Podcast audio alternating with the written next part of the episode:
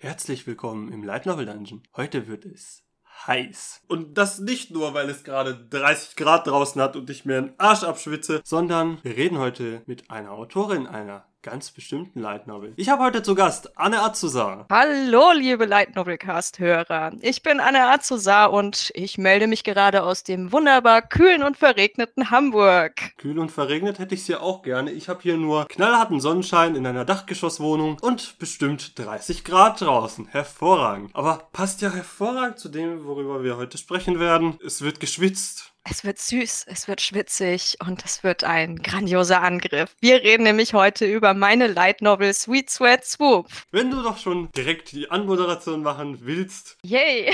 erzähl doch gleich den Zuhörern noch, wer du eigentlich bist und was du so tust. Ich glaube, ich bin ein Mensch und ich lebe zurzeit in Hamburg. Ich mag Pizza und Katzen, aber Katzen nicht auf der Pizza, weil das sind mir ein bisschen zu viele Haare. Und wenn ich nicht gerade Vollzeit arbeite oder Legend of Zelda oder ähnliches auf der Switch zocke, schreibe ich Light Novels. Du schreibst Light Novels, aber jetzt fangen wir doch mal ganz vorne an. Als die kleine Anne damals den Traum hegte, sie will unbedingt Autorin werden. Wie kam es dazu, dass du angefangen hast, Bücher zu schreiben? Hm, Das ist auch eine Frage, die kann ich gar nicht so wirklich beantworten, weil Bücher schreiben, das war für mich immer schon so ein natürlicher Reflex. Bewusst dazu entschieden zu sagen, ich schreibe jetzt. Nein, das ist bei mir einfach passiert. Also es ging schon im Kindergarten los, dass ich eine ganz bescheuerte war, die sich immer Geschichten ausgedacht hat, um die anderen Kinder zum Lachen zu bringen. Und dann in der Grundschule, sobald ich lesen konnte, habe ich die ganze Klassenbibliothek durchgearbeitet mit so tollen Sachen wie Räuber Hotzenplotz, Pippi Langstrumpf,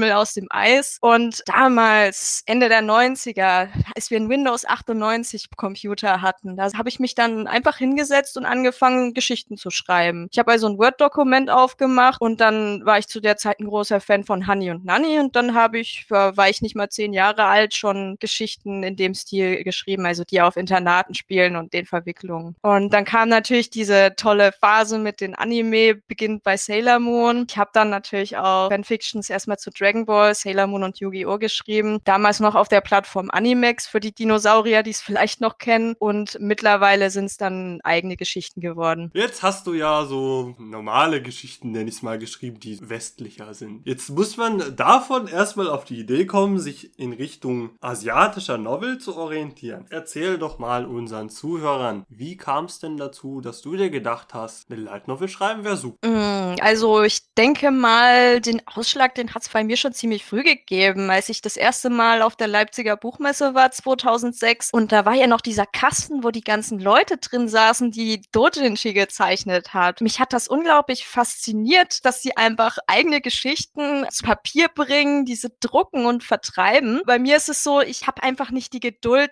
längerfristig irgendwas zu zeichnen und dann fällt es mir auch viel leichter, Sachverhalt einfach in Fließtexten lebendiger darzustellen. Weil wenn ich ein Bild zeichnen würde, mehr Geduld als ein paar Strichmännchen oder ich nehme jetzt mir ein Stockfoto raus und tu da halt was integrieren, damit meine Illustratoren wissen, was ich eigentlich mir gedacht habe bei der Szene. Das schaffe ich einfach nicht. Das liegt mir nicht. Da war mir einfach klar, dass ich, äh, wenn ich ebenfalls Teil dieses Dojinshi-Markts werden will oder auch von Märkten auf anderen Conventions, dass ich ein Medium nutzen sollte, welches Manga-Leser anspricht, aber wo ich meine kreative schriftstellerische Ader auch ausleben kann. Da dachte ich mir, ja gut, Light Novels, das war ja vor 15 Jahren, ich erinnere mich noch dran, damals da hat Tokyo Pop ja versucht, dieses kleinere Format mit Light Novels rauszubringen. Unter anderem solche Serien wie Rosen unter Marias Obhut, das kennt heute wahrscheinlich niemand mehr. Aber da habe ich dann schon gemerkt, okay, es gibt eine Möglichkeit, wie man diesen Manga-Stil, diese Bildsprache mit Texten verknüpfen kann. Und da dachte ich mir auch, ja, Light Novel, das wäre eigentlich was für mich. Light Novels spielen einfach so eine Rolle zwischen Manga und Belletristik. Und mir ist das oft untergekommen auf Conventions, dass viele Leute an meinen Stand dann kamen und viele hatten Berührungsängste, weil sie sagten irgendwie, ja, sie lesen nur Manga, das ist ja nicht so für die. Aber durch diesen Input, dass da noch Illustrationen mit drin sind, die den Text untermalen, da haben mir viele gesagt, okay, aber dieses Artwork, das sieht wirklich toll aus und ich versuch's mal. Und es war dann für mich immer das Schönste, dann die Erstkäufer dann auf der nächsten Convention wieder auf mich zukamen und sagen, oh, ich lese ja normalerweise nicht so viele Bücher, aber deins, das war echt gut und kann ich den zweiten Band haben? Das ist dann schon so, ich sag mal, ein Ritterschlag für jemanden, der sagt, okay, ich bin nicht gut im Manga zeichnen, ich bin besser im Schreiben und ich suche mir einen Illustrator und wir beide verbinden uns und da kommt was Gutes raus, was auch äh, Gelegenheitsleser anspricht. Also merkt man so eine gewisse Synergie zwischen Illustratoren und Texteschreibern, die zusammenkommen, um etwas Schönes zu schaffen. Hervorragend. Also ich weiß zumindest von drei Büchern, die du geschrieben hast. Wenn mich nicht alles täuscht, war es High Angle B.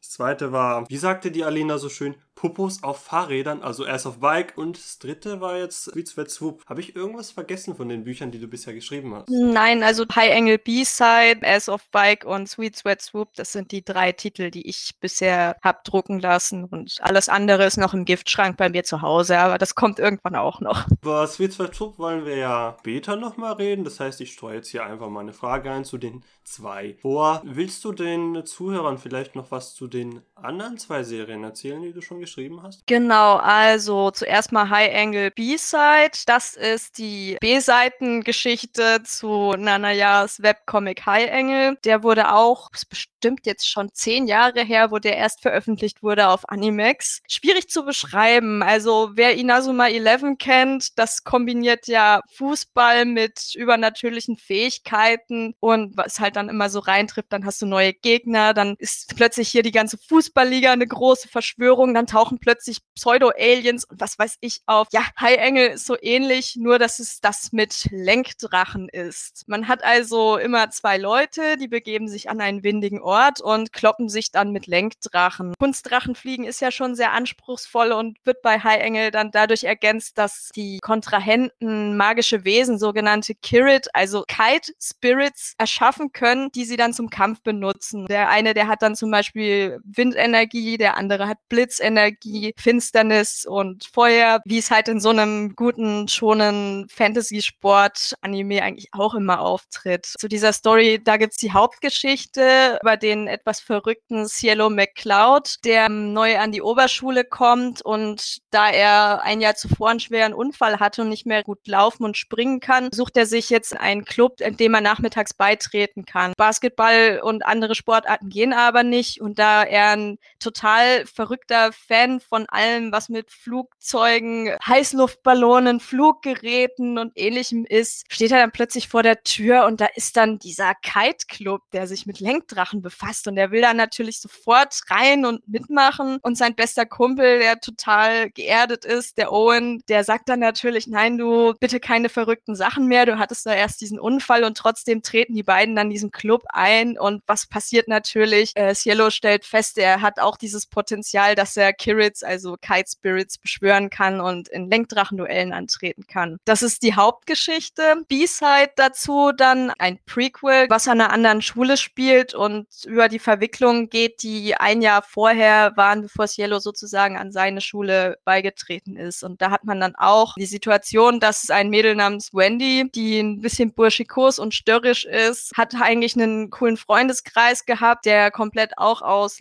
Lenkdrachen-Fans bestanden hat. Aber dieser Freundeskreis ist durch einen Zwischenfall auseinandergebrochen, weswegen sie letztendlich nach den Sommerferien auf eine andere Oberschule geht und äh, neue Freunde sucht. Und da trifft sie auf den euphorischen, gut aussehenden, redegewandten Balotelli. Ah, er sieht so gut aus, er ist so perfekt und das sagt er auch immer selbst von sich. Und der versucht sie so ein bisschen aus der Reserve zu locken und zu verstehen, warum sie eigentlich so schlecht drauf ist und was da in ihrer Vergangenheit vorgefallen ist. Diese Story ist eine Art Selbstfindung für sie, weil sie in dem Verlauf erst auch lernen muss, wie sie ihren Kite Spirit und alles beschwört. Das konnte sie vorher nicht und dann kommt sie in diesen Club, der viel, viel fortgeschrittener ist als der von ihren alten Freunden und muss sich dann erstmal zurechtfinden und auch an der neuen Schule erstmal zurechtkommen. Genau, das war jetzt erstmal eine lange, lange, lange Erzählung zu High Angle B-Side. Jetzt erzähle ich noch ein bisschen was über Ass of Bike. Popos auf Fahrrädern. Ja, auf der Titel, der ist ja auch total missverständlich, weil er spielt ja ein bisschen auf Ace of Diamond an, diesen Baseball-Sport-Anime, Sportmanga. Nur, dass das Ace übersetzt wurde und im Titel auf Deutsch steht. Also der Titel müsste ja mehr oder weniger korrekt Ass of Bike heißen. Hm, ja, okay. Wir wissen ganz genau, dass das ein Wortwitz ist, mehrsprachlich und natürlich geht es darum, wer jetzt der beste Radfahrer ist und zwar bei der Tour de France. Gerade sehr passend wieder, weil die Tour de France im Moment auch im Fernsehen läuft. Da habe ich mir 2017 diese Tour de France als Vorlage genommen und darum dann die Story von Ass of Bike gebaut. Da geht es um den schüchternen Sprintstar Olaf Olsen vom Team Vikings Bates und dieses Team ist aber kein festgesetztes Team bei der Tour de France, sondern eher ein Kontinentalteam, was via Wildcard reingekommen ist, weil die nicht sehr groß sind und auch keine großen Sponsoren haben. Und die Vikings Bates, die haben zum Zeitpunkt dieser Tour große finanzielle Probleme und weil sie müssen einen neuen Sponsor finden, weil nämlich der Hauptsponsor ähm, Viking, das ist ein Baumarkt, der ist eigentlich kurz vor der Insolvenz und dann wird natürlich zuerst mal das Radsportteam wieder abgestoßen und bevor sozusagen jetzt die Hauptkette dann insolvent geht. Das Ziel der Vikings Bates im Großen und Ganzen ist bei der Tour de France so viel Aufmerksamkeit auf sich zu ziehen, dass sie letztendlich einen neuen Sponsor finden und weiter als Radsportteam bestehen können. Und dann hat man Olaf Olsen, den Hauptcharakter, der aber eigentlich überhaupt keine Rampensau ist, sondern eigentlich nur ruhig sein Ding drehen will und jetzt plötzlich für dieses Team als Ass-Sprinter im Zentrum stehen soll. Was natürlich dann auch noch dazu spielt. Olaf, der hat letztes Jahr, also dann 2016 sozusagen, auf der Tour de France einen ziemlich schweren Unfall gehabt, bei dem er auf einer verregneten Etappe gestürzt ist und zwar so blöd, dass er sich nicht nur den Ellbogen gebrochen hat, sondern dass er so blöd auf den Kopf gekommen ist, dass er eine Amnesie erlitten hat. Amnesie ist ja immer ein tolles Thema in Serien, da kann man ja viel draus machen. In seinem Fall ist es so, dass er sich im letzten Jahr auf verschiedenen Radrennen in einen anderen Radfahrer verliebt haben muss. Dieser Radfahrer, der geht ihm nicht mehr aus dem Kopf. Er weiß, dass das irgendwie in die Schublade, okay, das müsste einer aus Asien gewesen sein und damit kann er die Auswahl schon sehr eingrenzen, weil bei westlichen Radsportturnieren meistens auch westliche Teams antreten. Aber er kann sich nicht an das Gesicht desjenigen erinnern. Er kann sich bloß irgendwie an einen Hintern erinnern. Deswegen auch der Titel dieser Serie, Ass of Bike. Also Olaf lässt dieser Hintern des anderen Fahrers nicht mehr los und er versucht jetzt natürlich innerhalb der Etappen der Tour de France herauszufinden, wer ist denn dieser andere Fahrer? Und jetzt geht es natürlich nicht nur darum, dass er sein Team gut bei dieser Tour de France platziert, sondern auch darum, dass er gerne den Hintern seiner Träume wiederfinden will. Jetzt wissen wir ja schon, was du geschrieben hast. Jetzt ist nur noch die Frage, wie schreibst du es? Deswegen gib doch unseren Zuhörern einen Einblick in deine Tätigkeiten als Autorin. Wie gehst du denn beim Schreiben eines Buches vor? Was, was machst du da so? Mm, beim Schreiben eines Buches, also ich würde mal eher sagen, das Schreiben ist der geringste Teil der Arbeit, weil 90 Prozent finden eigentlich in meinem Kopf statt. Also bevor ich mich überhaupt hinsetze und anfange, ein Kapitel zu schreiben, da habe ich eigentlich schon monatelang drüber sinniert, wie es werden könnte. Also ich habe zum Beispiel immer ein Notizbuch mit dabei, in das ich alle Gedankenfetzen, die mir so im Alltag unterkommen, notiere. Und die kommen mir eigentlich immer überall. Ob ich jetzt mit dem Auto oder Fahrrad rumfahre, ob ich im Fitnessstudio auf dem Crosstrainer rumtrample oder ob ich jetzt koche, dusche oder vielleicht einfach nur auf dem Klo sitze. Man kann sich eigentlich nicht dagegen wehren, dass man im Alltag so vor sich hingrübelt und lustige Ideen hat. Und dann bin ich natürlich froh, dass ich mein Notizbuch habe, schreibe ich das rein und irgendwann habe ich so viele Puzzleteile in meinem Kopf und auf Papier notiert, dass ich ein halbwegs klares Bild von der Story habe, die ich schreiben will. Dann kommt der nächste Schritt, dass ich mir Stift und Papier nehme, also noch total analog und erstmal das Handlungsskript grob aufschreibe. Handlungsskript heißt also, ich weiß, okay, das ist der Anfang, das ist das Ende, dazwischen erfolgt diese und jene und diese Handlung und vielleicht weiß ich zu diesem Zeitpunkt auch schon, wer welchen coolen Spruch bringt. Ob ich da jetzt also einen Witz haben will, welche kuriose Situation Informationen, die kommen, das wird alles grob in diesem Handlungsskript aufgeschrieben. Und erst dann kommt dieser Schritt, wo ich mich an den Computer setze und das ist dann meistens immer, wenn ich mal ein ruhiges Wochenende oder Urlaub habe, weil ich mir meistens immer einen Tag oder eine Nacht ununterbrochen Zeit nehme und ein Kapitel in Word komplett runterschreibe. Bei mir sind es dann meistens immer so 5000 bis 10.000 Wörter, die ich am Stück schreibe und das ist eigentlich wie so ein Rausch. Monatelang sammelt man die Ideen, dann hat man ein Handlungsskript, dann auf einmal explodiert das. Dann auf jeden Fall sind dann ein paar Stunden rum und man erwacht aus seinem Rausch und dann hat man ein komplettes Kapitel geschrieben. Natürlich ist es dann auch so, man hat zwar dieses Handlungsskript vorher gemacht, aber wenn man letztendlich dann an diesem PC sitzt, die Tastatur unter sich spürt, dann kommen natürlich noch mehr spontane Ideen und dann wird der Witz umgeschrieben und dann kommt da wieder was Neues rein, was einem vielleicht kurz erst vor ein paar Stunden oder vor einem Tag eingefallen ist. Das überrascht mich selbst immer, was ich da dann aufs Papier bringe. Und ehrlich gesagt, ich muss zugeben, der erste Moment, bevor ich anfangen kann, der ist manchmal total schwer und dann gehe ich mal so in die Küche und dann schenke ich mir vielleicht so eine Kleinigkeit ein, damit dann sozusagen das dritte Auge geöffnet wird. Wenn ich dann diesen Flow habe,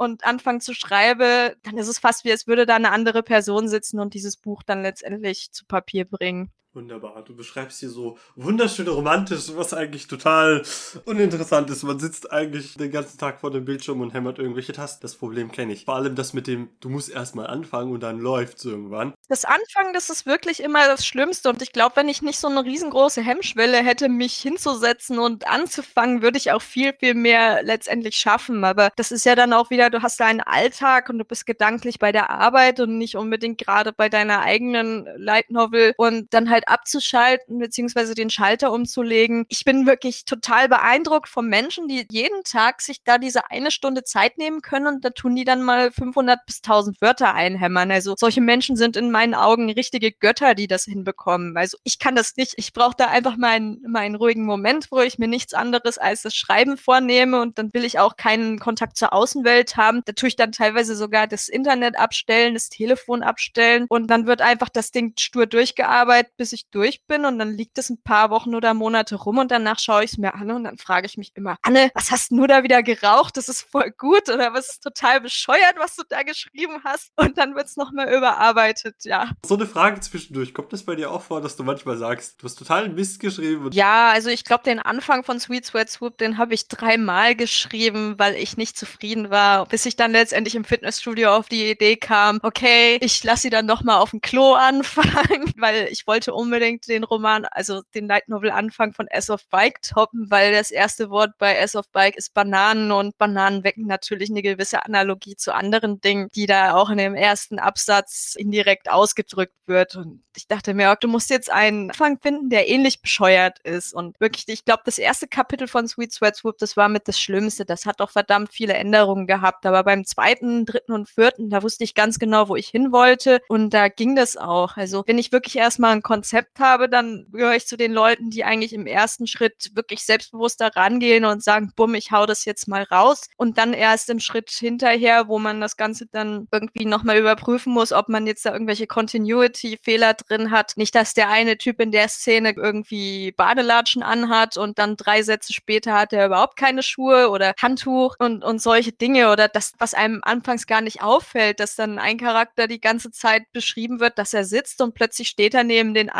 und oder macht was ganz anderes und man fragt sich, wie ich das da hingekommen. Also das sind so Dinge, fallen einem beim ersten Schreiben nicht auf, aber wenn man es dann nochmal überarbeitet, dann denkt man sich, okay, das ergibt keinen Sinn und hier musst du es umschreiben und dann kann es schon mal sein, dass bei mir dann ein Kapitel, was dann eh schon lang ist, dann nochmal so ein Viertel länger wird. Aber gerade auch, was so wichtig ist, wenn man es dann das zweite und dritte Mal durcharbeitet, solche Sachen, dass dann man schreibt was und findet es okay und dann stellt man fest, drei Sätze später hat man nochmal fast genau dasselbe mit den gleichen Worten beschrieben und dann alles nochmal durchzugehen, zu sagen, okay, hier auf der Seite kommt so oft das Wort vor, das sollte ich rauskürzen. Hier sind zum Beispiel Füllwörter, die ich absolut nicht brauche und solche Geschichten, diese ganze Arbeit drumherum, dass man es nochmal überarbeitet, dass man dann grammatikalisch, inhaltlich guckt. Dann hat man natürlich auch noch einen Korrekturleser und dann schaut, dass wenn man es selber als Buch setzt, umsetzt, dass es dann halt auch nochmal überarbeitet wird, dass die Sätze halt einfach auch gut aussehen im Buch. Das sind so viele Schritte, die da letztendlich reinfließen und das Schreiben ist einfach der geringste Schritt.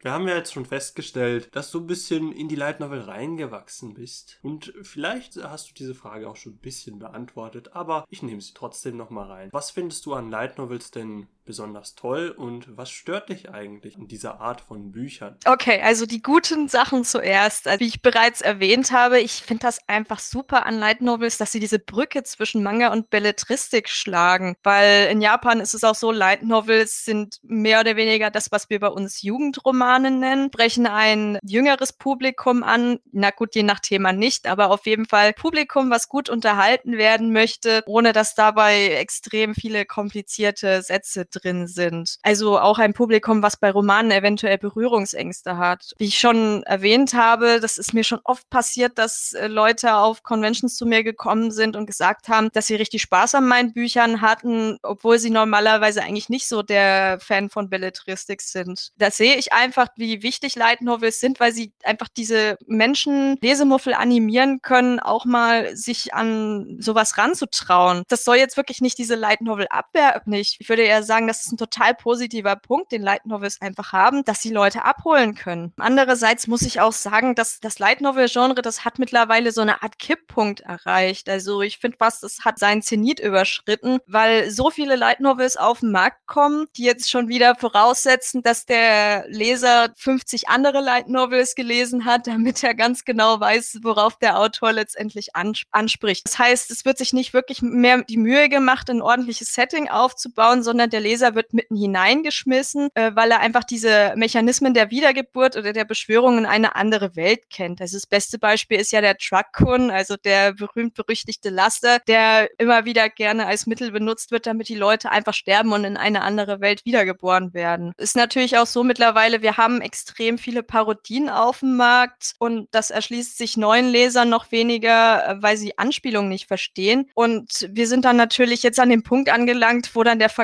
Verkaufsautomat plötzlich der Hauptcharakter ist oder es geht um Fabelwesen, die dann ganz banale Dinge tun, wie zum Beispiel sich ein Haus suchen. Dann hat man natürlich äh, mittlerweile gemerkt, es gibt eine riesige Flut, die auch als Anime rauskommt, einfach weil dieser Markt zurzeit so stark boomt oder die dann auch englische Veröffentlichungen bekommen. Und ich meine, einfach bei dieser Flut ist es wirklich super schwer, was zu finden, wo man wirklich sagen kann, okay, diese Geschichte, die habe ich nicht in abgewandelter Form nicht schon irgendwo anders gelesen. Mir fehlt da manchmal ein bisschen äh, Innovation und Biss, muss ich sagen.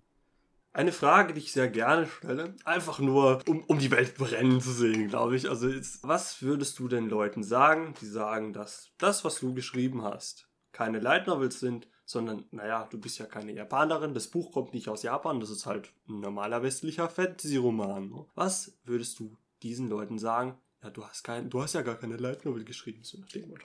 Oh, ja, was soll ich dazu nur sagen? Also ich denke mal, das kommt immer darauf an, wie man die Light Novel an sich jetzt definiert. Das ist beim Manga ja genauso. Muss es sich dabei immer um ein japanisches Produkt handeln oder geht es mir eher um die Erzählstruktur und die grafische Umsetzung? Also ich sag's mal so, für mich haben Light Novels neben der grafischen Untermalung und einfach dieses lockere Layout, diese leichte Lesbarkeit, für mich hat das immer noch einen zusätzlichen Trash-Faktor, den jetzt zum Beispiel, wenn ich, wenn ich Hermann Hesse hätte, also Hermann Hesse Ganze würde ich nie als Light Novel bezeichnen. Und das ist auch was, was ich mir immer wieder beim Schreiben sagen muss, dass ich hier kein poetisches Meisterwerk schaffen will, sondern dass es mir einfach nur darum geht, jedem Leser eine Freude zu bereiten, egal ob dieser es jetzt nur auf der äußersten Schicht der Zwiebel liest oder ob er in die tiefere Ebene eindringt und sich tiefer mit diesem Buch befasst. Also einfach dieses Light Novel, okay, es ist ein Label und gut, dann ist vielleicht genauso wie Camembert, das ist ein Satz, den habe ich auch in meiner Bachelorarbeit mal gebracht, mit dem, weil es mir da auch in einem Aspekt drum ging, kann man diese Werke aus Deutschland als Manga bezeichnen oder ist es ein Comic? Und da habe ich dann nur gesagt, okay, Camembert steht auch auf vielen Käsesorten, bei denen man weiß, dass dieser Geschmack drin ist. Aber wenn man es explizit definieren will, dann schreibt, steht da ja immer drauf, dass das äh, Camembert aus aus Frankreich ist und damit weiß man also Bescheid. Das ist so dieses Extra-Siegel, was oben drauf ist. Also vielleicht ist es Light Novel beziehungsweise Manga aus Japan und das andere ist aber aufgrund äh, der Textur und Zubereitung, um die Analogie zum Käse zu bringen, aber auch äh, im Stil und könnte also auch Light Novel genannt werden. Ich bin ja selber jemand vehement verteidigen würde, dass eine Light Novel nicht unbedingt aus Japan stammen muss, um als sowas zu gelten. Ich meine, sieht dein Buch quasi triefen vor Light Novel. Also ich meine, du siehst dir dieses Buch an und denkst dir, ah ja, das ist aber schon irgendwie eine Light Novel. Du hast dann so dämliche japanische Klischees teilweise drin, wo du denkst, typisch Light Novel. Du guckst die Illustrationen an. Manga-Stil. Ja, ganz normal. Du hast dann dieses Format, nenne ich es mal, wie so eine Light Novel sich aufbaut. Da denkst du so, und das soll jetzt keine Light Novel sein, ja? Dann ist es eben ein illustrierter Comedy-Roman. Da habe ich auch nichts dagegen, wenn man das so definiert. Aber das ist ja ein grundsätzlicher Streitpunkt in der Community, seien es Anime, Manga oder eben Light Novel. Das ist grundsätzlich ein Streitpunkt. Kann man das und das als Manga bezeichnen? Ist das noch ein Anime? Bei Animes gibt es ja wunderbare Beispiele für Dinge, die im Anime-Stil gehalten sind aber wo die Leute sagen, es ist kein Anime. So Dinge wie Avatar, The Last Airbender. Ja, sowas, Voltron, Wakfu, genau. Äh, Voltron, du sagst es, sowas wie Ruby ist ja auch was ganz anderes aus, ich glaube aus Texas kam das ja. Also Wakfu kommt aus Frankreich und du merkst den Dingern halt an, dass sie irgendwie inspiriert, mindestens inspiriert sind von den fernöstlichen Werken. Warum sollte man sie dann nicht so bezeichnen? Wenn es eindeutig die gleiche Zielgruppe abdeckt. Das ist immer das, was ich gerne anbringe, weil die Zielgruppe ist ja identisch. Jetzt sieht äh, Light Novels irgendwie an, dass sie alle so einen ziemlich englisch klingenden Titel haben. Ich meine, High Angle B-Side, Ass of Bike, Sweet Sweat Swoop, die sind ja alle sehr englisch gehalten, die Titel. Hast du das extra so gemacht und warum ist es kein deutscher Titel geworden? Ja, ich sag mal so, ich gehöre zu den Leuten, die es kurz und knackig mögen, weil kurz und knackig bleibt immer am ehesten im Kopf. Und natürlich muss ich auch sagen, als Kind der 90er bin ich mit englischen Serientiteln aufgewachsen und das ist für mich irgendwie noch ein kleines bisschen normal. Und auch dazu gesagt, ich möchte ja auch, dass alle meine Light Novels auf Englisch erscheinen und das ist dann viel leichter, wenn ich jetzt schon in Internet international funktionierenden Titel habe, den ich auch als Hashtag nutzen kann, als sich jetzt für jede Sprache einen neuen auszudenken. Wenn mir mal ein kurzer und knackiger deutscher Titel unterkommen würde für ein neues Werk, dann kann ich mir das definitiv vorstellen, dass ich den auch nehme. Aber diese Tendenz, dass es ja in den letzten Jahren zu immer längeren Titeln gekommen ist, die ja fast schon den Klappentext ersetzt, das wird es bei mir wahrscheinlich eher nicht geben. Jetzt stellt sich natürlich die Frage, sind das dann noch Light Novels, wenn sie nicht den Klappentext vorne auf dem Cover haben? Verdammt! Siehst du, jetzt hast du mich schon wieder. Ich habe also keine Light Novel. Ah, nein. Ja, aber ganz ehrlich, ich mag kurze Titel auch lieber. Ja, man sagt ja nur Bofuri oder Konosuba. Natürlich haben die alle ewig lange Titel, aber wenn letztendlich dann im Fanjargon und dann übers Fanjargon wieder für die Hauptserie dann so eine Abkürzung rauskommt, sehe ich irgendwie den Zweck nicht dahinter, warum man trotzdem so einen langen Titel macht. Du hast ja schon erwähnt, dass du deine Light Novels auch auf Englisch übersetzt. Was ist da der Gedanke dahinter? Ich meine, das ist ein Haufen Arbeit, einen Text auf Englisch zu übersetzen. Ich rede aus Erfahrung. Wieso macht man sowas? Naja, zuerst einmal habe ich tatsächlich schon auf Conventions die Anfrage bekommen, wann es meine Bücher dann endlich auf Englisch gibt. Und schon alleine, wenn eine Person fragt, wann gibt's denn das auf Englisch? Und dann kann ich sagen, tada, schau, hier ist die englische Fassung, was hältst du davon? Es gibt einfach eine Nachfrage danach und warum soll ich dieser Nachfrage nicht nachkommen, auch wenn ich letztendlich weiß, dass die Reichweite vorerst nicht so hoch ist. Also das ist, denke ich mal, natürlich ist es mehr Arbeit, aber ich denke längerfristig langfristig, ähm, gerade auch durch die Zusammenarbeit mit Nana Ja, die ja ein sehr großes internationales Publikum hat, da lohnt sich das, wenn man auch die englischen Fassungen mit bereitstellen kann. Ein Gedanke, den man da natürlich noch haben kann, ist natürlich, dass der englische Markt, der ist halt so viel größer, was Light Novels angeht, dass man da auch einfach die, eine größere Chance hat, das auch tatsächlich loszuwerden, wenn du es Englisch hast. Jetzt die Frage, machst du die Übersetzungen dann selber und wie läuft es dann ab? Hm, also ein Mischding ist es. Also im ersten Schritt nutze ich sehr gern DeepL als als Übersetzungsmaschine, weil DeepL einfach super gut ist und viel mehr Wörter kennt als ich selbst auf Englisch. Also als ich angefangen habe, Ass of Bike zu machen, da habe ich es noch versucht, komplett von Null auf selbst zu übersetzen. Aber dann im Vergleich zu dem, was die Maschine schafft, ist es ein Unterschied wie Tag und Nacht, kann man fast schon sagen, weil die wirklich so viel mehr Wissen, Vokabular halt als ich. Aber natürlich ist eine Maschineübersetzung immer problematisch, weil die natürlich grammatikalisch ein paar doofe Dinger mit reinhaut, als auch auch, dass sie manche Witze nicht checkt. Und dann habe ich diesen ersten Schritt, wo ich mir sozusagen das Übersetzen erleichtere. Und dann gehe ich aber in die Tiefe und überarbeite es noch richtig. Dann allerdings ähm, lasse ich es trotzdem noch nicht auf die Leute los, sondern ich mir dann Native Speaker raus, also ein Native Speaker, der dann für mich das Ganze nochmal Korrektur liest und auch nochmal Line-Edit betreibt. Also der dann wirklich nochmal ein paar Sachen neu schreibt und so, dass es einfach flüssiger und natürlicher klingt. Weil man merkt einfach in der Übersetzung, Übersetzung, die ein Deutscher ins Englische gemacht hat, immer noch so kleine Quirks an, die halt einfach typisch für die deutsche Grammatik sind. Und das möchte ich nach Möglichkeiten eliminieren. Auch wenn es letztendlich eine teure Sache ist, von der ich aktuell noch nicht absehen kann, dass die sich in Zukunft lohnen wird, aber ich arbeite dran. Also wenn es deine Bücher mal auf Englisch gibt, dann rühren wir dafür ordentlich die Werbetrommel. Yay.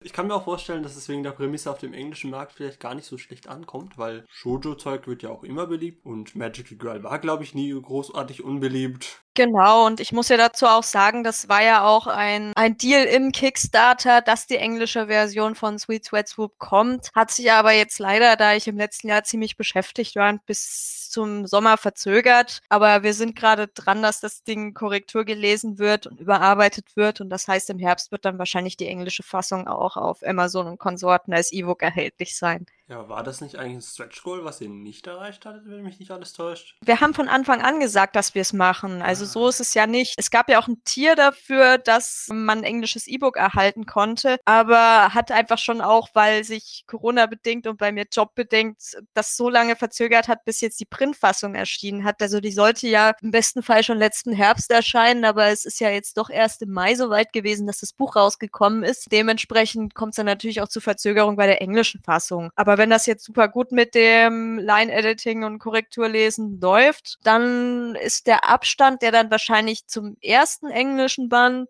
zum zweiten englischen Band hin ist, nicht ganz so groß. Also das heißt, der geplant optimistisch kommt der zweite Band von Sweet Sweat Swoop auf Deutsch dieses Jahr noch im Dezember raus, so alles läuft. Und dann sollte es auch nicht so lang dauern, bis der zweite Band dann auf Englisch erscheint. Bei dem Wetter schwitzt ihr wahrscheinlich schon genauso sehr wie ich. Genau der richtige Zeitpunkt, wenn wir jetzt gerade schon dabei sind, über dein neuestes Buch zu sprechen. Sweet Sweat Swoop.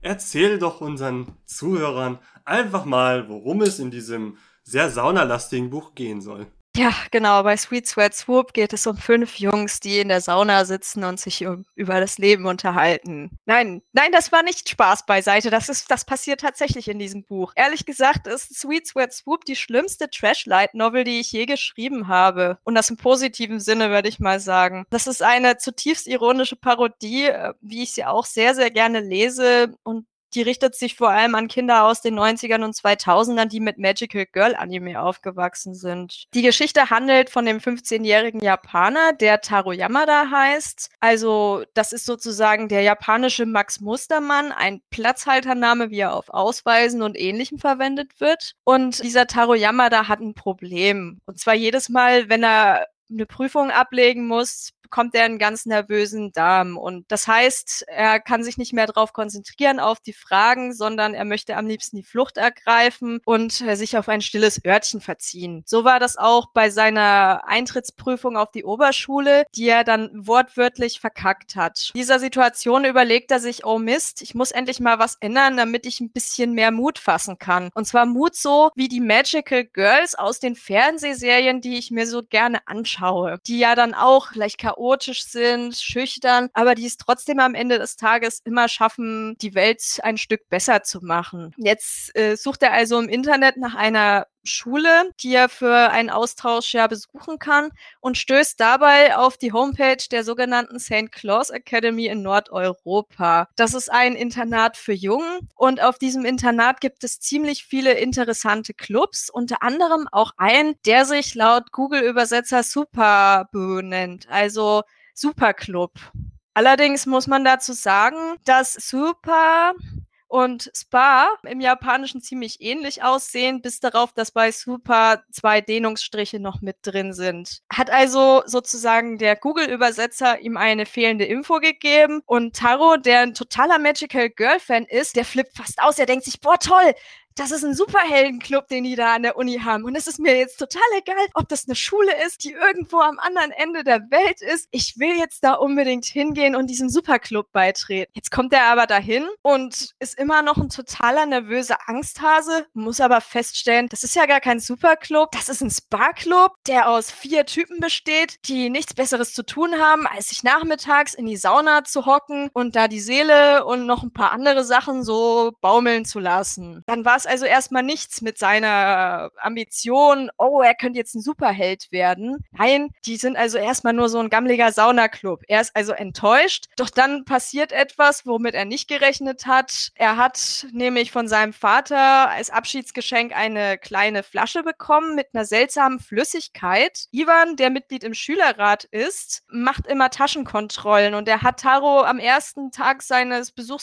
an der Schule erwischt, wie er einfach mal diese komische alkoholische Flasche mit sich führt und denkt sich natürlich, hey cool, das ist Alkohol, das muss ich jetzt konfiszieren. Und dieser Alkohol wird äh, von ihm ähnlich wie so ein Bieraufguss in der Sauna dann an einem Freitag verdampft. Und genau in diesem Moment, wo Ivan dabei ist, diese Saunaessenz zu verdampfen, kommt Taro rein und bringt Ivan total durcheinander und diese gesamte Essenz geht auf einmal in Dampf auf, auf den heißen Stein. Im nächsten Moment geht auch schon ein unglaubliches Grollen durch die Saunahütte und alles rennt panisch ins Freie, denn seltsamerweise sind alle Nägel daraus verschwunden. Und sie fragen sich jetzt natürlich, was ist los? Und plötzlich taucht auch noch ein Monster auf und es wird alles wirklich sehr, sehr, sehr konfus. Äh, der lange Rede, kurzer Sinn. Das, was Taro da dabei hatte, was sein Vater ihm als Abschiedsgeschenk gegeben hat, das war überhaupt kein Alkohol, sondern in der Flasche war ein Flaschengeist. Und der Flaschengeist ist natürlich so nett und erfüllt Taro seinen Wunsch, ein Superheld zu werden. Wie es natürlich immer so sein muss, Superhelden treten gewöhnlich in einer Gruppe von fünf auf. Haben wir natürlich diese vier Sauna Mitglieder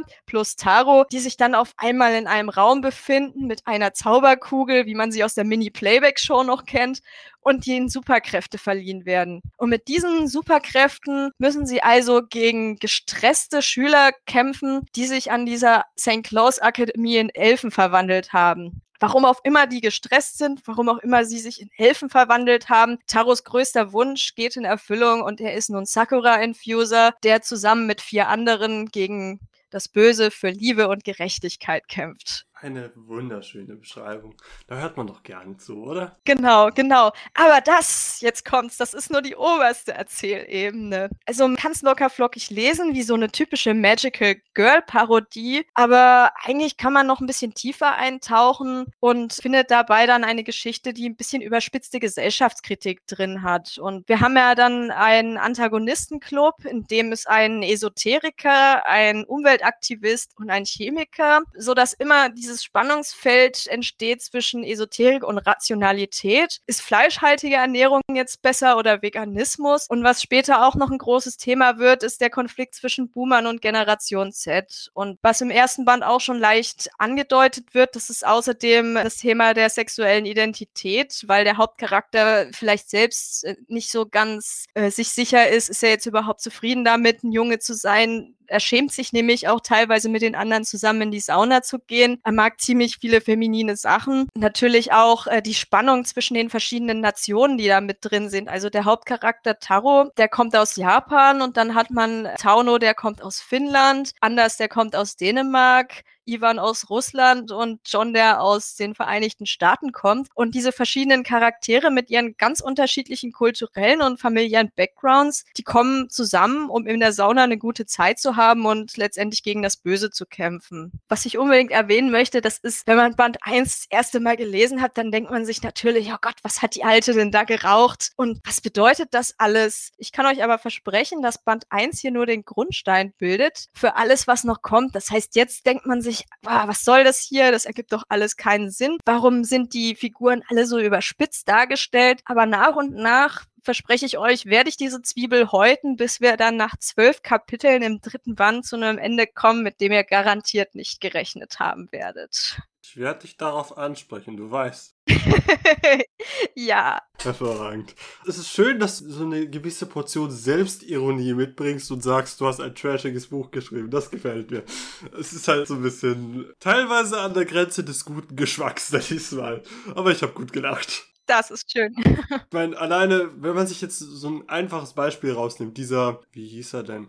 Jetzt, jetzt fällt mir doch, dieser Umweltschützer. Okay, der Umweltschützer, der Cordelius Grün heißt. Wer da nicht an ein Lied denken muss, der hat was verpasst. Oh Gott. ich ich habe daran gar nicht gedacht bis eben. Wieso, wieso tust du das? Jetzt hörst du immer, wenn du diesen Namen liest, diese Herren im Hintergrund schreien, oder?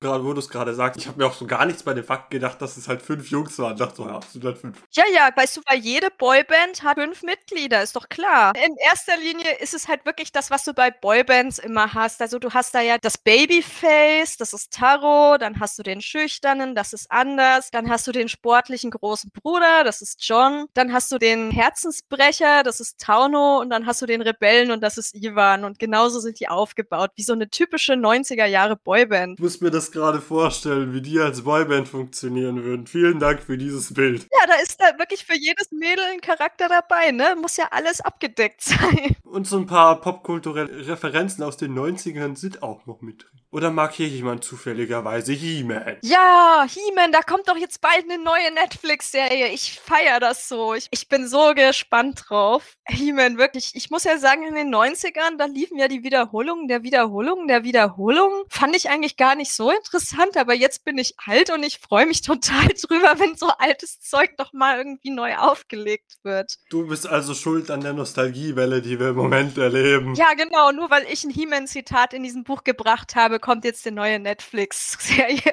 Ganz genau. Und diese ganze Remake-Kultur und Remaster-Kultur, alles deine Schuld. Ist alles meine Schuld, genau. Wann kommen die nächsten Backstreet Boys? Hm. Mit fünf Mitgliedern, nicht BTS. Ja, ich wollte gerade sagen, vielleicht ist K-Pop ja mehr was für dich. Da sind Boygroups irgendwie nie ausgeschaut. Aber ich fand es halt lustig. Ich, ich habe dir ja schon erzählt, ich habe keinen Plan von Magical Girl. Deswegen sind da so viele Witze über mich drüber geflogen. Werdet ihr auch in der Review lesen, die ihr wahrscheinlich jetzt auch schon auf unserer Seite findet. Mein Eindruck war jetzt mehr so, es ist okay, aber das liegt an mir und nicht an dem Buch, glaube ich. Also von der Machart her ist es wirklich gut gemacht. Also man merkt dem Buch an, dass es nicht nur von Light Novel trieft, sondern um bei dem Bild zu bleiben, dass da auch ganz viel Magical Girl, Feenstaub und so rauskommt. Wenn man so Sailor Moon gemocht hat oder Cardcaptor Sakura, genau, äh, ich bin ganz sicher. Ja, warum heißt er wohl Sakura? Wie die liebste Heldin aus seiner Fernsehserie. Und warum ist er auch noch pink? Ja, naja, ganz einfach, weil wenn du einen Drucker aufmachst, da hast du vier Farbpatronen drin und da kommt weißes Papier rein. Was haben die Farben? Cyan, Magenta, Gelb und Schwarz. Und wie die Helden halt. Genau diese Farben. Warum sind die anderen drei und heißen mit Nachnamen Rot, Grün und Blue? RGB-Farben. Sie haben das RGB-Lab. RGB-Lab ist ein Farbraum. Ich meine, den habe ich sogar ich verstanden, den Witz. Aber ich habe sie gelesen und gedacht, ich muss irgendwie meine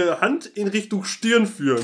Es ist halt so voller Blödsinn, dieses Buch. Das ist schön. Das, das ist wunderbar, genau. Ich hatte auch unglaublich viel Spaß, das zu schreiben. Allein die Bösewichte, wenn man sich die anguckt. Ich habe in der Review ja schon geschrieben. Ein Kopiererpanzer, in dem ein kleiner Elf drin sitzt und der Kopierer verschießt krumme Seil. Wer kennt's nicht? Diese Story ist ein bisschen so eine Abrechnung mit meinem alten Job auch gewesen, weil ich habe jahrelang in einer Online-Druckerei gearbeitet und ich habe dann nicht nur Werbematerialien gestaltet, sondern auch Telefonservice mitgemacht. Und natürlich rufen wir in einer Online-Druckerei jeden Tag mindestens zehnmal irgendwelche Leute an, die dann sagen, oh, das ist schief gedruckt und bah, und das sieht kacke aus und das ist falsch und ich will mein Geld zurück und das ist irgendwie da mit reingeflossen in diesen Charakter. Die Namen in dem Buch sind übrigens auch der Kracher. Ich habe selten so gut gelacht über Namen. Ich meine, die Helden haben Platzhalter. Das genau, ist schon mal ein genau. Witz für sich. Ich wusste zum Beispiel nicht, dass Taro Yamada ein Platzhaltername ist. Jetzt weiß ich's. Genau, ich meine, John Doe, war sofort klar. Und Ivan Ivanovic Ivanov. Das ist eh der schönste Name. Aber dieser russische Aufguss, darüber müssen wir wirklich nochmal reden. Ja, genau, Kinder, da müssen wir wirklich drüber reden, ja. Es gibt ja tatsächlich in Russland auch eine sehr traditionelle Badekultur, was Saunen angeht. Wir nennen das Ding dann Banya. Banya? Mein Russisch ist leider etwas schlecht, es tut mir leid. Da gibt es eine reichhaltige Badehauskultur, die auch so ein bisschen ihren Platz findet in diesem Buch, was halt auch schön ist. Und du hast eine kalte Sauna, du hast eine warme Sauna, du hast eine sehr warme Sauna. Du hast eine feuchte Sauna, eine trockene Sauna. Ja, alles dabei. Also wenn ihr gerne in Saunas geht, ist das Buch sicher auch ein Blick wert. Jedem, der Magical Girl liebt, kann ich diese Novel nur ans Herz legen. Ihr werdet da ganz viele tolle Dinge finden. Man merkt, dein Buch ist sehr humoristisch, sehr saunagellern und äh, der ein oder andere schlechte Witz ist auch dabei. der ein oder andere schlechte Witz. Eigentlich besteht das ganze Buch nur aus schlechten Witzen, aber irgendwie funktioniert's. Ja, ja, genau, das stimmt, das stimmt. Ich habe mir manchmal echt, ich habe echt nass gedacht. Manchmal musste ich auch wirklich einfach nur sagen, was hat sie da jetzt gerade geschrieben und wieso? Manchmal hast du da so Momente in diesem Buch, RGB Club, meinst du das ernst? Ja. Dass du das ernst meinst, habe ich dann schon verstanden. Ich meine, das ist ja klar, du kannst ja RGB nicht drucken. Das sind ja Lichtfarben, das sind ja künstliche Farben und dementsprechend gibt es auch künstliche Farbstoffe, die Bösewichte sind. Hm? Du hast das ja bis zum Ende durchgezogen mit dem RGB. Ja. Aber ich werde hier nicht verraten, was ich meine. Ja, also Sweet Sweat Soup könnt ihr bestellen bei Catmint und ich glaube im Freibeuter Shop gibt es noch ein paar wenn mich nicht alles genau. täuscht. Für 12,80 Euro. 12,80 Euro. Der Preis ist übrigens tatsächlich gar nicht schlecht. Also für das, was ihr kriegt an Qualität in diesem Buch, nicht nur vom trashigen Humor, sondern auch vom Buchsatz und ja, also von dem, wie das Buch aufgemacht ist, vom haptischen Satz, vom, von der Rechtschreibung her, ist es wirklich eins der besten deutschen Light Novels, die ich in den Händen hatte. Oh, aber das, da muss ich ja jetzt mal auch ein Danke zurückgeben, weil dass die Umsetzung so toll geworden ist, das haben wir ja nur eurer großzügigen Unterstützung in unserem Kickstarter zu verdanken. Wir haben uns einfach gedacht, ja, wir unterstützen das jetzt mal. Ich wusste zwar selber schon, dass es wahrscheinlich nicht so mein Fall sein wird, aber was tut man nicht alles, um die Light in Deutschland zu verbreiten? Ich meine, der Catman Verlag hat halt in dem Fall das Auge dafür gehabt, wie man das Buch halt ordentlich darstellt und verarbeitet. Also auch von, von der Papierqualität ist es hervorragend. Ein Problem, was ich mit Ascendance of the Bookworm zum Beispiel hatte, das Papier ist merkwürdig dünn. Klar, das Buch ist 300 Seiten dick, dafür ist eures halt so dick wie ein Band von Ascendance of a Bookworm. Einfach nur diese Relation. Ja, fanden wir auch wirklich sehr wichtig, dass du auf den Rückseiten nicht immer noch den Druck von der anderen Seite durchbluten siehst, weil das ist bei vielen Romanen immer so ein Ding. Ich finde, das tut unglaublich das Lesegefühl einfach beeinträchtigen. Das Einzige, was mich an dem Bookworm gestört hat, war genau das. Da kannst mhm. du, vor allem bei Manga-Illustrationen, die haben sehr viel schwarze Farbe drin. Das ja. heißt, es drückt durch. In der Review zu Ascendance of a Bookworm könnt ihr auch sehen, was ich meine. Das war das Einzige, was mich an diesem Buch gestört. Der Rest ist hervorragend. Genau, wo wir gerade bei wunderbar lächerlichen Dingen sind, wie bei Sweet Sweatswoop. Ich liebe es einfach noch ein paar Fragen zu stellen gegen Ende, damit man so ein bisschen entspannt hier rauskommt. Macht halt die Folge immer etwas länger, aber die Antworten sind es normalerweise wert. Ein bisschen was zu dir und was du gerne so tun würdest noch. Haha, meine Lieblingsfrage. Was ist denn deine Lieblingslight Novel oder halt alternativ ein normales Buch, wenn du weniger Light Novels liest? Also ich muss mal sagen, bei den Light Noveln ist, was ich unglaublich feiere, ein Landei aus dem Dorf vor dem letzten Dungeon sucht das Abenteuer in der Stadt, weil das ist einfach auch so herrlich überzogen geschrieben und eine, eine Geschichte, die nimmt sich selbst nicht so ernst und ja, das macht einfach Spaß. Das ist mal schön was für zwischendurch, wo ich nicht am Ende irgendwie Angst haben muss, dass ich traumatisiert werde. Also solche Light Novels lese ich wirklich sehr gern, wo man einfach mit einem guten Gefühl ein bisschen abschalten kann. Aber meine aller, allerliebste Isekai-Geschichte ist, und jetzt haltet euch fest, das ist die unendliche Geschichte von Michael Ende. Also das ist ein Buch, das muss ich wirklich einmal pro Jahr lesen, weil es einfach sozusagen auch mein Leben ein bisschen widerspiegelt. Also jemand, der ein Außenseiter ist und der ein bisschen spinnert ist, weil er sich ständig eigene Geschichten ausdenkt, der auch in der Schule ein bisschen gehänselt wird, findet letztendlich dadurch, dass er, dass er ein magisches Buch in die Hände bekommt, kommt und dadurch in eine andere Welt über Irren und Wirren halt gelangt zu sich selbst. Und das ist eine Geschichte, die, die liebe ich einfach. Die könnte ich immer wieder lesen. Davon könnte ich nie genug bekommen von der unendlichen Geschichte. Das ist jetzt schon 40 Jahre alt, das Buch, aber trotzdem hat es eine Botschaft, die auch heute immer noch aktuell ist. Und zwar, dass es vollkommen in Ordnung ist, wenn man Fantast ist und dass man trotzdem irgendwo seinen Platz in der Welt findet und geliebt wird. Also wer die unendliche Geschichte noch nie gelesen hat, also ich hoffe, es gibt jemanden, der die noch nie gelesen hat, tut es unbedingt. Das Buch ist wunderbar. Es ist einer der besten Jugendromane, die es eigentlich gibt, würde ich sagen. Und natürlich die beste Isekai-Geschichte neben Narnia.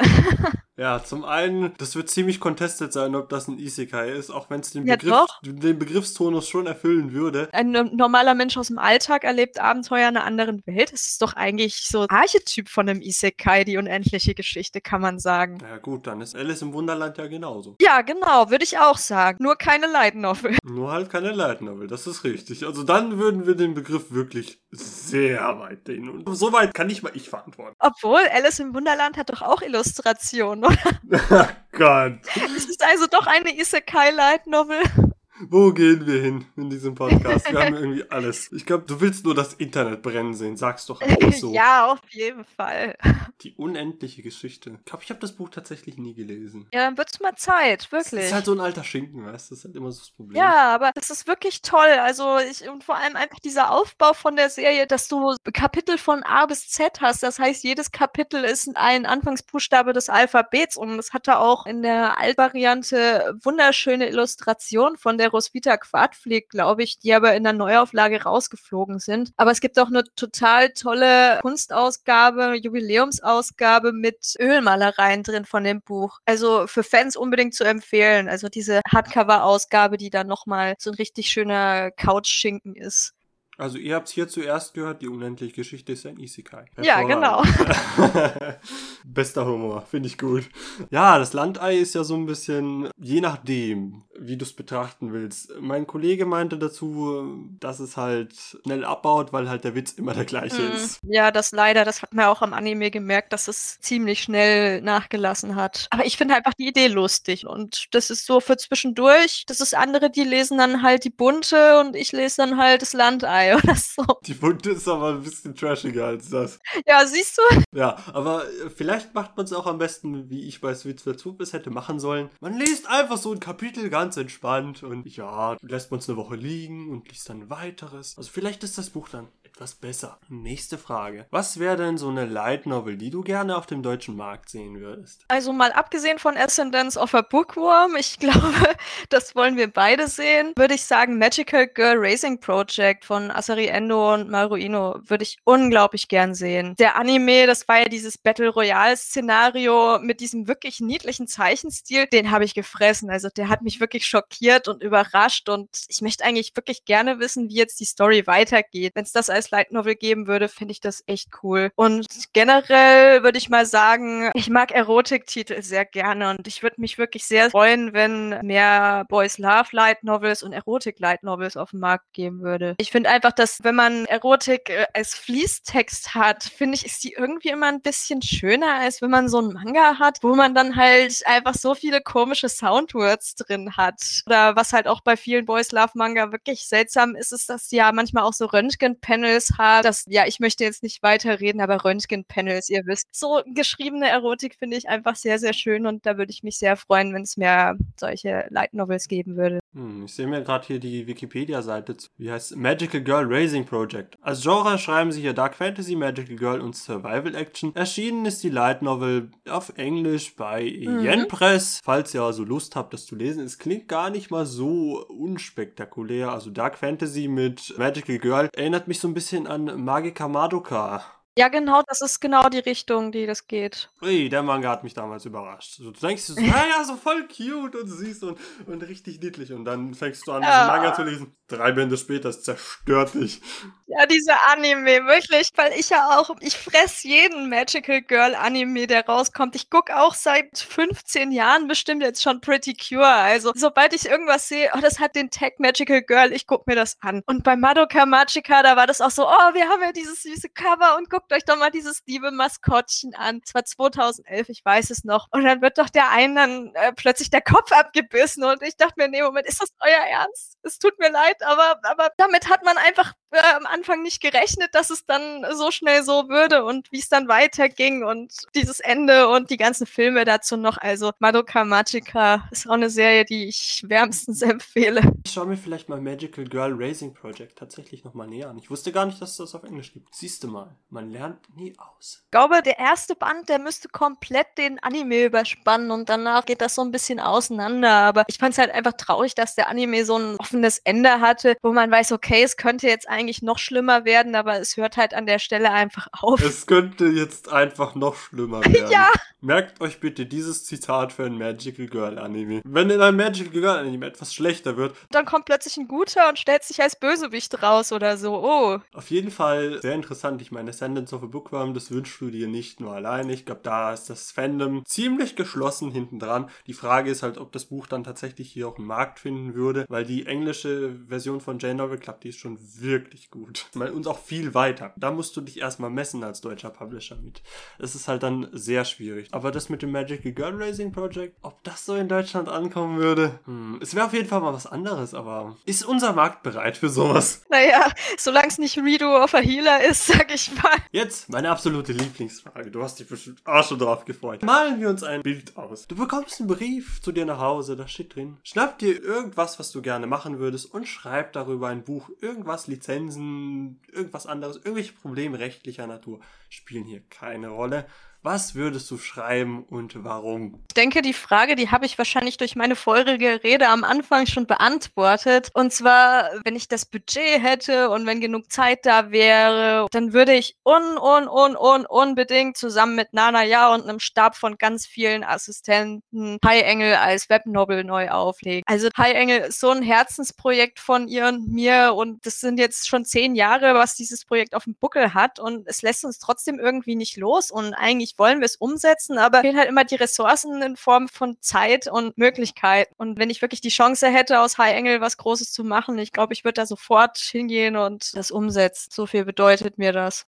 Ein, ein wunderschönes Plädoyer für High Engel. Also wenn ihr auf Drachenkites mit übernatürlichen Kräften steht, schaut es euch an. Jetzt noch eine kleine abschließende Frage für die Zuhörer. Wenn jemand zu dir kommen würde und dich nach Tipps fragt, um als Autor durchzustarten, was würdest du dem sagen? Hm, ich denke mal, der allerwichtigste Tipp wäre, dass man sich nicht von äußeren Einflüssen verunsichern lassen darf, weil Literatur, die ist ja immer subjektiv und es wird immer Leute geben, die die Geschichte nicht mögen, weil sie den Erzählstil oder den Humor nicht mögen oder die die Thematik nicht mögen und nichts finde ich schlimmer, als wenn man von Anfang an schon eine Schere im Kopf hat, weil man sich permanent überlegt, wie man bestimmte Themen besonders sensibel angeht oder wie die Leser halt darauf reagieren könnten, wenn ich das anspreche. Werden die Leser das überhaupt so mögen, wenn ich das mache? Fiktion, finde ich, ist immer was, was aufrütteln und zum Nachdenken anregen soll. Und manchmal muss man da auch als Seiltänzer über einen fiesen, fiesen Abgrund drüber laufen und halt versuchen, diese Gratwanderung zu erfüllen. Dass man dann die Charaktere auch mal Dinge tun lässt, die man selbst als Autor nicht gutheißen würde. Man kommuniziert es ja letztendlich auch so, so, dass man bestimmte Sachen nicht gut findet, aber um einen schönen Konflikt aufzubauen, muss man manchmal Charaktere auch fiese Dinge tun lassen. Wo man sich denkt, Alter, der Charakter, der hat jetzt was fieses, rassistisches rausgehauen oder hier, das ist an der Stelle Stereotyp oder das tut halt wiederum diese Zielgruppe beleidigen. Aber man muss es einfach mal anfangen und man muss die Charaktere auch mal laufen lassen und zwar autonom von dem, was man als Autor gut und schlecht findet. Wichtig ist einfach, dass man als Autor immer diese Distanz dann bewahrt und dass da der Leser das auch versteht versteht, dass man als Autor manchmal einfach auch ungemütliche Dinge rausmacht. Also das möchte ich anderen mitgeben, dass sie sich wirklich nicht immer verunsichern lassen von der Meinung von anderen, sondern dass sie einfach den Mut haben, auch mal etwas abstruse Dinge durchzuziehen. Ist natürlich sehr interessant, was du hier ansprichst, weil man kennt das ja tatsächlich recht häufig, wenn man etwas tut, was halt nicht dem gesellschaftlichen Konsens entspricht, dass man sich da dann sehr schnell einem Mob gegenüber sieht. Du bist ja auch genug auf Twitter unterwegs zum Beispiel. Als Autor muss man halt teilweise manchmal die metaphorischen Eier haben und einfach mal was durchziehen, auch wenn es halt immer zu dem Ergebnis führt, was man sich halt wünscht. Beziehungsweise zu dem Ergebnis, was die Leser sich wünschen. Das ist einfach diesen Mut, den wünsche ich mir, dass man sich einfach auch mal was traut. Wo kommen wir denn hin, wenn jeder Mensch sich letztendlich mit einer Schere im Kopf dann hinsetzt. Wo bleibt denn da die Innovation und dass man vielleicht mal irgendwo den Finger in die eitrige Wunde legt und auf Missstände hinweist? Weil wenn ich wirklich nur danach gehe, 100 Triggerwarnungen reinbringen zu müssen, äh, nur damit sich dann eine bestimmte Gruppe nicht angegriffen fühlt oder bestimmte Sachen erst gar nicht schreibe, wo komme ich denn dann hin? Ich meine, dann irgendwann endet doch dann die Freiheit und die Fiktion, wenn ich mich zu sehr einengen lasse. Und ich finde wirklich, das ist wichtig, Leute. Lasst euch nicht durch Twitter, Instagram, Facebook und alle anderen verunsichert, sondern macht einfach euer Ding. Ein wunderschönes Plädoyer für mehr Freiheit im Buchautorentum. Du wolltest, glaube ich, noch was ansprechen oder war das schon der Punkt? Ja, was ich noch da einfach sagen wollte, der generelle Tipp, den ich habe, wie ich schon gesagt habe, meine Arbeitsweise ist ein bisschen anders als diese regulären Schreiberlinge, die sich wirklich jeden Tag hinsetzen und ihre tausend Wörter schreiben.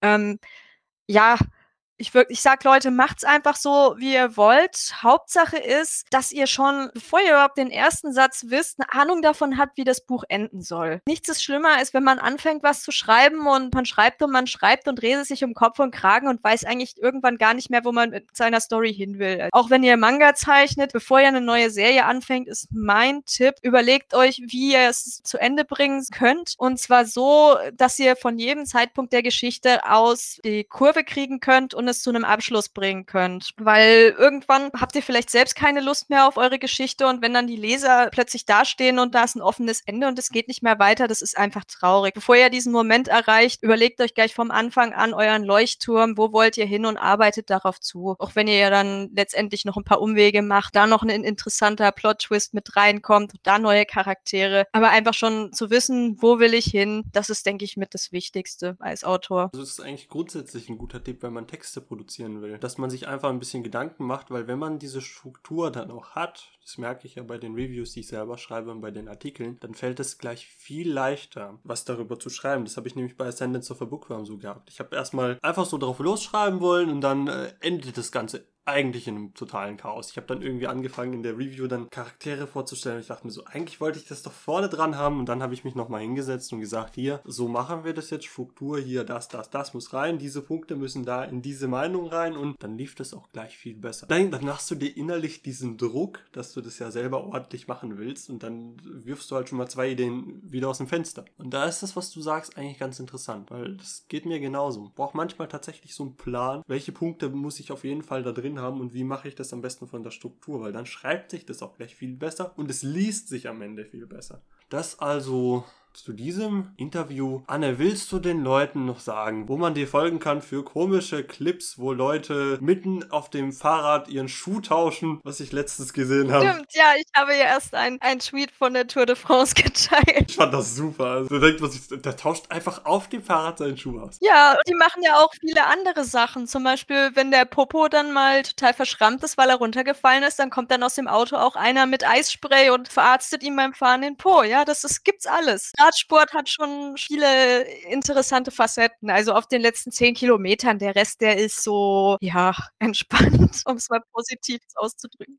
Ja, also wo kann man dir denn überall folgen? Nicht nur dafür, sondern auch für ein paar Dinge zu deinen Büchern und sonstigen Sachen. Erzähl. Ja, also ich bin auf Instagram, Facebook und auf Twitter unter zusammengeschrieben Anne Azusa zu finden. Auf Facebook und Instagram reagiere ich zwar nicht so häufig, aber auf Twitter, das ist mein ähm, Alltagsaccount mit kuriosen Fahrradvideos und diesem und jenem. Ja, aber da bin ich sehr aktiv. Also wenn ihr Fragen habt, dann meldet euch doch einfach da. Ich habe hervorragend gedacht bei dem Video. Es war wunderschön. Ihr könnt natürlich auch dem Light Novel Dungeon folgen auf äh, Twitter at Dungeons. Meistens bin es dann ich, der euch dann entgegentweetet. Also wenn ihr mal Bock habt, über Light Novels zu reden, gerne. Ihr könnt dem Light Novel Club Deutschland auf Discord euch anschließen. Da reden wir über Light Novels, über Manga, über Anime und über alles andere, was uns anfällt. Und ansonsten könnt ihr natürlich gerne auf unserer Homepage vorbeischauen. lightnovel-dungeon.de. Da findet ihr dann, wie auch immer schon, Reviews, News und ein paar Artikel rund um die Light Novel. Ich kann euch versprechen, in der nächsten Zeit werdet ihr da wunderbare Sachen finden. Ein paar Specials zu Goblin Slayer und noch so ein paar Sachen. Danke, Anne, dass du dir hier die Zeit genommen hast. Es war sehr entspannt, hier mit dir zu reden, auch wenn ich mittlerweile wirklich in meinem eigenen Saft sitze. Dann wird es jetzt Zeit für den Aufguss. Pfefferminze oder so. ist ganz gut bei den Temperaturen. Also ein Aufguss. Ja, wir reden natürlich von Teebeuteln, liebe Leute. Eine Sauna habe ich leider nicht zu Hause. Das wäre natürlich ganz nett, aber sie sind teuer. Willst du noch ein paar abschließende Worte an unsere Zuschauer verlieren, Zuhörer? Ein paar abschließende Worte. Lest unser Buch, folgt auch Nana Ja auf Twitter unter flamboyant mit zwei A beziehungsweise Himalaya für weitere News zur Fortsetzung von Sweet Sweet Swoop. Dann äh, natürlich ein großes Danke an den Cadman Verlag, dass wir das Buch bei ihnen veröffentlichen dürfen und auch an die vielen, vielen, vielen Unterstützer der Start Next Kampagne für das erste Buch. Danke. Macht's gut, Leute. Wir sehen uns das nächste Mal für den Tschüss. nächsten Light Novel Podcast.